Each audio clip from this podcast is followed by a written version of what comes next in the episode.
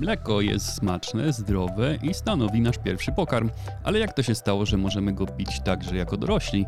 Pszczoły są świetnymi zapylaczami na lądzie, ale czy ten proces odbywa się także w morskich głębinach? A jeśli tak, to kto pełni funkcję owadów?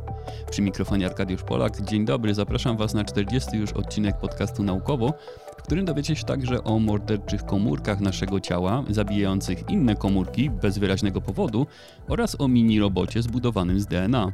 Przyjrzymy się też długości snu u dzieci i jak wpływa ona na ich długoterminowy rozwój. Jeśli odcinek Wam się podoba, udostępnijcie go proszę znajomym, aby w każdą środę i sobotę sięgnęli po nową porcję naukowych nowości. Dziękuję za każdy komentarz czy polubienie, bardzo mi to pomaga w dotarciu do nowych słuchaczy. A naszą społeczność możecie znaleźć na serwerze Discord, który prowadzimy. Zapraszamy do dołączenia. Wszystkie linki znajdziecie w opisie odcinka. Dziś zaczniemy od szklanki czegoś pożywnego. Dla niektórych z nas biały, krowi sok jest codziennym napojem. Bez mleka niektórzy nie wyobrażają sobie kawy, inni płatków, a część z nas uwielbia jego smak w czystej postaci, najlepiej prosto od krowy. Niestety część ludzi pić go nie może ze względu na uczulenie na niektóre jego składniki lub na nietolerancję laktozy, czyli mlecznego cukru. Gdy cofniemy się do ostatniej epoki lodowcowej, około 11 700 lat temu, zobaczymy niemowlęta jako jedynych przedstawicieli ludzi mogących strawić laktozę. To, że dziś jako dorośli możemy trawić ten cukier, jest przejawem naszej ewolucji i stanowi podręcznikowy przykład tego, jak człowiek przystosował się do rolniczego trybu życia. Ale dlaczego w ogóle jesteśmy w stanie trawić laktozę? Co wydarzyło się w okresie tych kilkunastu tysięcy lat i jakie czynniki skłoniły ewolucję do tak błyskawicznego nadania nam takiej cechy? Różne są hipotezy mówiące o tym, co doprowadziło do rozprzestrzeniania się w Europie genów odpowiedzialnych za możliwość tworzenia laktazy, czyli enzymu, który przetwarza laktozę. Niektóre z nich twierdzą, że pijący mleko otrzymali korzyść w postaci szybszego wzrostu albo większej ilości witaminy D, co mogło mieć korzystny wpływ dla organizmów zamieszkujących północne tereny Ziemi, gdzie zmniejszone jest promieniowanie ultrafioletowe. Nowe badanie zaprzecza tym domysłom i podaje inne wyjaśnienie. Nowa historia picia mleka w Europie zaczyna się 6,5 tysiąca lat przed naszą erą, na długo zanim człowiek uzyskał zdolność do trawienia laktozy.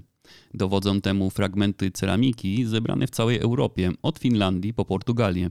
W 13 tysiącach naczyń charakterystyczne pozostałości tłuszczów zwierzęcych pozwoliło ustalić, że przechowywane było w nich mleko. Jak zatem starożytni ludzie, którzy mlecznego cukru trawić nie mogli, pili mleko swobodnie?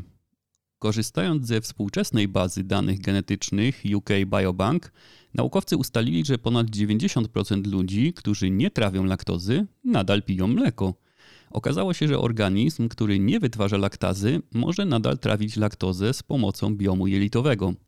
Nietolerancja laktozy może w ogóle być niezauważalna dla człowieka, pozwalając mu na swobodne spożywanie mleka bez żadnych nieprzyjemnych skutków. Wzdęcia, gazy i inne rzekome objawy nietolerancji laktozy są mniej powszechne niż się ludziom wydaje i chociaż niestrawiona laktoza może powodować biegunkę, to samo dotyczy kawy, śliwek i wielu innych popularnych pokarmów. Ale skoro tak, to pojawia się nowe pytanie. Jeśli bowiem możemy swobodnie pić mleko bez produkcji enzymu trawiącego mleczny cukier, to po co ewolucja w ogóle rozwinęła tolerancję na laktozę? Brak takiej tolerancji może spowodować biegunkę, ponieważ niestrawiony nadmiar cukru zalega w okrężnicy, wysysając przy okazji wodę. W normalnych okolicznościach biegunka nie jest groźna, ale gdy człowiek jest chory lub cierpi głód, biegunka może wzmacniać cierpienie i być gwoździem do trumny. W czasach głodu lub epidemii problem z dostępem do żywności skłaniał do częstego sięgania po łatwiejsze w produkcji mleko. Ale picie wówczas mleka, przy równocześnie nietolerancji laktozy, było jak picie trucizny. Biegunka stawała się w takich okolicznościach śmiertelnym zagrożeniem. I to właśnie zdolność do oparcia się temu zatruciu napędzała tolerancję laktozy na całym kontynencie.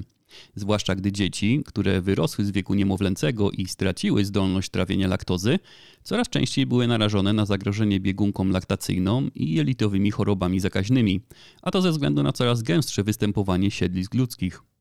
Połączenie tych czynników wyjaśnia, dlaczego na początku epoki żelaza, około 3000 lat temu, tolerancja laktozy stała się tak powszechna.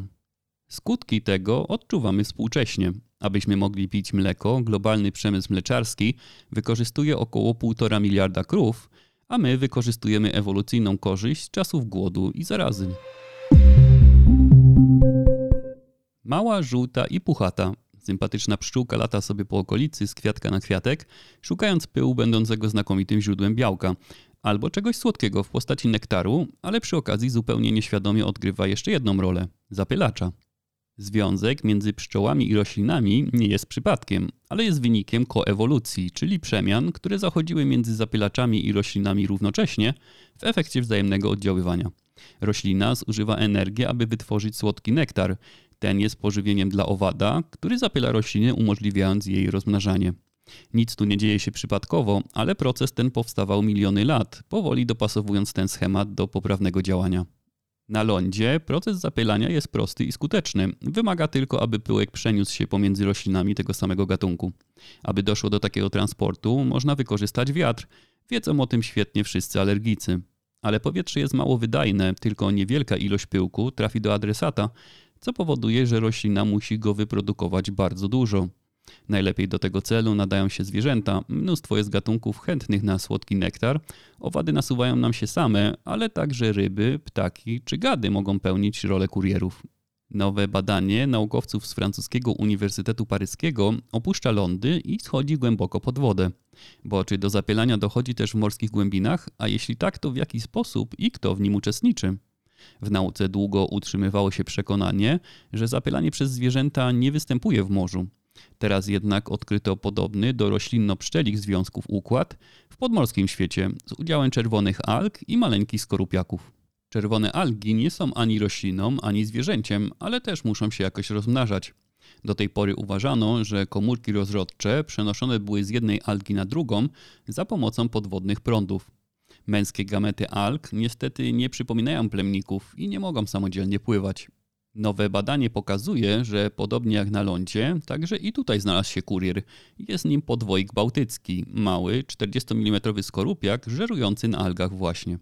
Podczas takiej uczty, odbywającej się na samcach algi czerwonej, do zwierzęcia przylegają męskie gamety, wytwarzane przez struktury na powierzchni algi. Kiedy skorupiak przenosi się w inne miejsce i trafi na samicę algi, Wówczas część przylepionego do niego śluzu przenosi się do organu rozrodczego, dokonując w ten sposób procesu zapłodnienia. Jaką korzyść ma z tego kurier? Po pierwsze jedzenie, algi są pokryte malutkimi organizmami, które skorupak zjada, ale zapewniają mu także schronienie, wszak głębia morza nie zawsze jest przyjaznym do życia miejscem. Transport gamet alg, które w zamian zapewnia, może być ważnym mechanizmem reprodukcji, choć nie ustalono jeszcze jak bardzo. Odkrycie to sugeruje, że zapłodnienie za pośrednictwem zwierząt mogło ewoluować niezależnie w środowiskach lądowych oraz morskich i podnosi możliwość pojawienia się tego mechanizmu w morzu, zanim rośliny przeniosły się na ląd.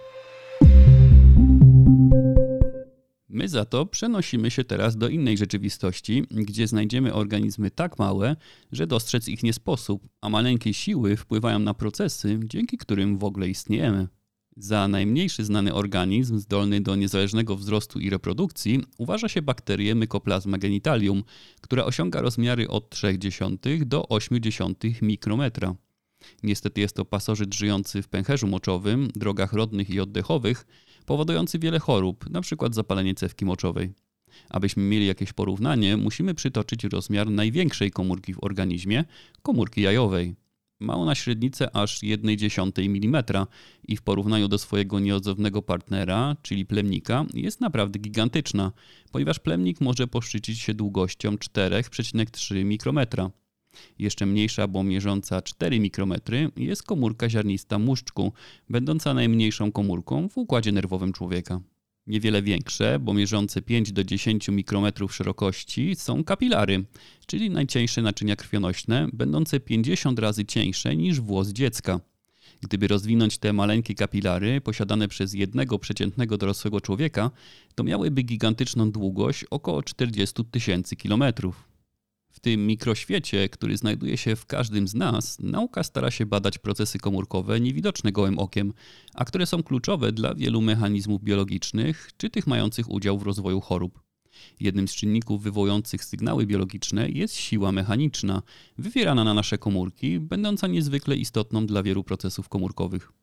Przykładem może być uczucie dotyku, które jest częściowo uwarunkowane działaniem sił mechanicznych na specyficzne receptory komórkowe. Receptory te umożliwiają regulację innych kluczowych procesorów biologicznych, takich jak zwężanie naczyń krwionośnych, oddychanie, odczuwanie bólu czy wykrywanie fal dźwiękowych w uchu i nazywane są mechanoreceptorami. Badanie procesów opartych na sile mechanicznej i zachodzących w mikroskali jest niezmiernie trudne, drogie i czasochłonne. Głównie dlatego, że potrzeba narzędzi umożliwiających zastosowanie i kontrolowanie siły o mocy jednego pikonewtona. Gdy weźmiecie do ręki długopis automatyczny i wciśniecie przycisk, to włożycie w to siłę około 1 newtona. Naukowcy potrzebują narzędzi, dzięki którym będą mogli posługiwać się siłami rzędu jednej bilionowej siły potrzebnej do uruchomienia długopisu. Pomysł francuskiej grupy naukowców z Centrum Biologii Strukturalnej w Montpellier wydaje się wychodzić naprzeciw zapotrzebowaniu nowych narzędzi, ale równocześnie brzmi jak wyjęty z filmu science fiction. Postanowili oni bowiem stworzyć maleńkiego robota zbudowanego z DNA.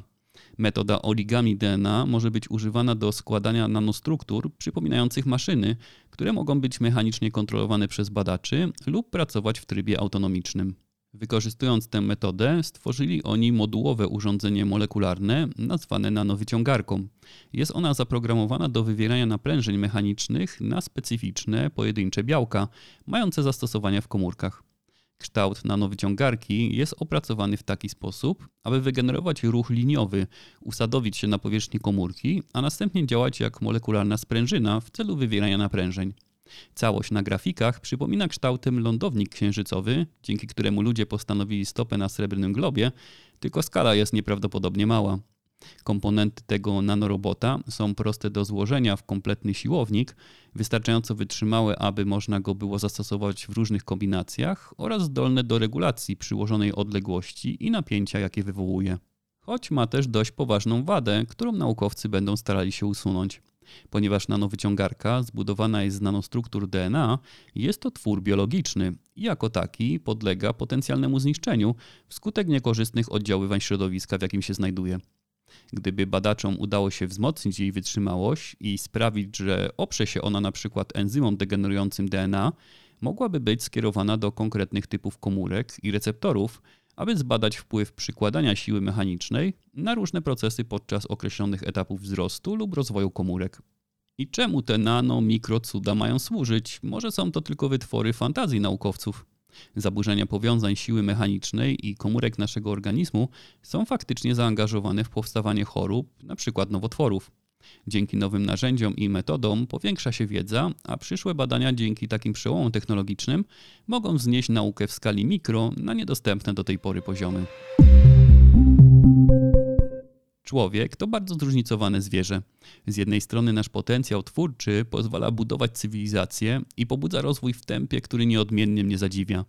Drugą stroną medalu są ludzkie skłonności do zniszczenia nie tylko planety będącej naszym domem, ale także siebie nawzajem, mordując się z powodów całkowicie abstrakcyjnych. Na poziomie jednostek potrafimy nawet niszczyć samych siebie, czy to psychicznie, czy też dosłownie kończąc swoje życie. Nasze życie, działania i śmierć są świetnym odzwierciedleniem tego, co dzieje się wewnątrz naszego organizmu. Te wszystkie procesy zachodzą wewnątrz nas każdego dnia miliardy razy. Komórki będące budulcem naszego ciała nie tylko tworzą jego elementy, ale potrafią też popełniać samobójstwo lub eliminować się wzajemnie. W naszym organizmie zachodzą bez przerwy nieustanne zmiany. Aby ten proces mógł w ogóle zachodzić, potrzebne są nam zapasy nowego budulca. Są nimi komórki macierzyste. Komórki krwi, skóry czy mięśni, będące wyspecjalizowanymi strukturami, nie potrafią same się namnażać i muszą być uzupełniane przez komórki macierzyste, które mają dwie podstawowe cechy. Po pierwsze, potrafią wytwarzać kopie samych siebie. Po drugie, potrafią się różnicować, czyli zamieniać w inną, dojrzałą i wyspecjalizowaną komórkę. Korzystając z tych cech, każda komórka macierzysta w procesie uzupełniania, np. komórek włosów, dzieli się na dwie komórki, z których jedna jest zachowywana do wykorzystania w przyszłości, a druga rozwija się, aby zająć miejsce utraconej komórki włosa. Takie komórki nazywane są prekursorowymi. Ale co dzieje się z komórkami umierającymi, które wykonały swoje zadanie i muszą zniknąć z organizmu? Następuje ich śmierć w procesach, z których zwykle wyróżnia się dwa przeciwstawne sobie mechanizmy. Pierwszym z nich jest apoptoza, czyli śmierć zaplanowana, spodziewana i nie wywołująca specjalnego poruszenia w organizmie. od jakaś komórka wykonała swoje zadanie i musi odejść. Nawet układ odpornościowy zbytnio się tym nie przejmuje, nie reagując na ten proces. Drugim sposobem zakończenia egzystencji komórki jest nekroza, czyli gwałtowna śmierć następująca z przyczyn patologicznych, wywołując przy tym stan zapalny organizmu. W normalnych warunkach komórki mają zdolność do popełniania samobójstwa, gdy doszło do poważnej mutacji lub gdy spełniły swoje zadanie. Tworzą one wówczas specyficzne sygnały na swojej powierzchni mówiące zjedz mnie. Następnie wyspecjalizowane komórki, fagocyty, przybywają, aby pożreć umierające komórki, skutecznie zabierając ich zawartość i rozpuszczając je. Przywołać tu można na przykład makrofagi, które codziennie niszczą miliardy starych i niepotrzebnych już czerwonych krwinek wewnątrz Twojego organizmu. Okazuje się jednak, że fagocyty mogą też funkcjonować jako bezlitośni mordercy i to bez wyraźnego powodu. Jak donoszą naukowcy z Uniwersytetu w Haifie, fagocyty niszczą te komórki macierzyste, które mają się zamienić na przykład w komórkę włosa. Mimo, że te nie robią nic złego i są po prostu w procesie zamiany na docelową komórkę, są wciąż nowe i nie są pod żadnym względem nieprawidłowe. Co więcej, komórki prekursorowe są połykane żywcem przez fagocyt, a dopiero potem inicjowany jest proces śmierci. Nasuwają się tu dwa pytania. Po pierwsze, dlaczego tak się dzieje? Ponieważ proces ten został właśnie odkryty, jego powód jest nieznany. Jak spekulują autorzy badania, być może proces ten ma na celu dostarczenie składników odżywczych, aby utrzymać funkcjonalną populację komórek macierzystych przez całe życie organizmu, ale hipoteza ta wymaga potwierdzenia w kolejnych badaniach. Po drugie, jakie korzyści może takie odkrycie nam przynieść, poza poszerzeniem wiedzy o mechanizmach zachodzących wewnątrz nas? Poznanie procesów takiego komórkowego mordu mogłoby przyczynić się do powstawania nowych leków czy sposobów na kontrolowanie śmierci komórek. A to z kolei ma olbrzymie znaczenie w trakcie chorób nowotworowych, w których dochodzi do zaburzenia naturalnych procesów komórkowej śmierci. Gdyby udało się stworzyć fagocyty, które mogą pożerać zdrowe komórki raka, można by się ich pozbywać i przez to ograniczyć jego wzrost, zamieniając tym samym mordercze fagocyty na skuteczną terapię nowotworową skuteczną terapię, tylko że naturalną, zapewnia nam też sen, będący jedną z podstawowych funkcji biologicznych naszego organizmu, pozwalający utrzymać nas w dobrym zdrowiu i kondycji oraz przynoszący nam niesamowite często sny. Czas jego trwania jest sprawą indywidualną, zaleca się 7 do 8 godzin snu każdej doby, ale czas ten jest bardzo zróżnicowany, gdy weźmiemy pod uwagę wiek. I to nawet jeśli weźmiemy pod uwagę tylko dzieci. Amerykańska Akademia Medycyny Snu zaleca, aby niemowlęta do pierwszego roku życia spały regularnie od 12 do 16 godzin na dobę. Następnie czas ten skraca się w miarę dorastania. W wieku 3 do 5 lat dzieci powinny spać od 10 do 13 godzin, włączając w to drzemki. Nastolatki od 13 do 18 roku życia powinny regularnie spać od 8 do 10 godzin na dobę. Bardziej szczegółowy podział na wiek i potrzebę snu znajdziecie w linku, który umieszczam w opisie tego odcinka. Do tej pory żadne badania nie sprawdzały długotrwałego wpływu niewystarczającej ilości snu na rozwój nastolatków. Lukę tę postanowili wypełnić naukowcy z amerykańskiego Uniwersytetu w Maryland, analizując sporą ilość danych z badania ABCD, która jest największym długoterminowym badaniem rozwoju mózgu i zdrowia dzieci w Stanach Zjednoczonych. Dane uzyskane zostały od ponad 8 tysięcy dzieci w wieku 9 do 10 lat, kategoryzując ich na dwie grupy o wystarczającej lub niewystarczającej ilości snu. Badanie ABCD obejmowało m.in. problemy behawioralne, zdrowie psychiczne oraz strukturalne i funkcjonalne pomiary mózgu w stanie spoczynku.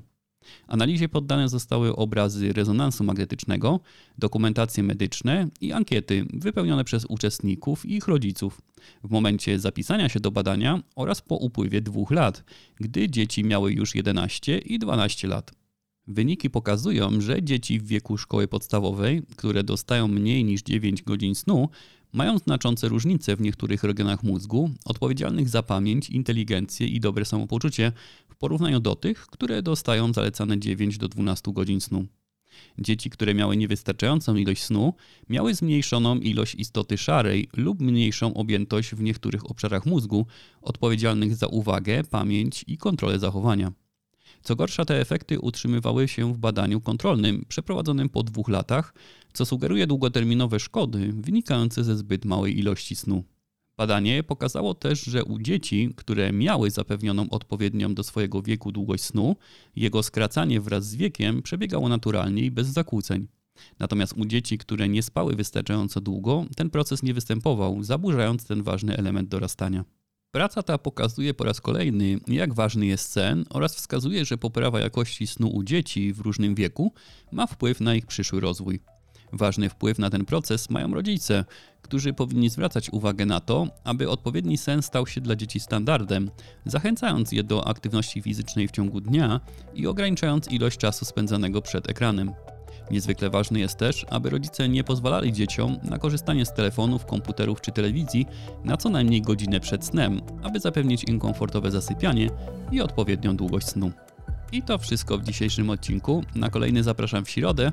Zajrzyjcie też na stronę naukowo.net, gdzie możecie odsłuchać inne odcinki podcastu lub przeczytać więcej artykułów popularno-naukowych, na przykład o tym, dlaczego miłość wydaje się nam tak magicznym doświadczeniem. Dziękuję za uwagę i do usłyszenia.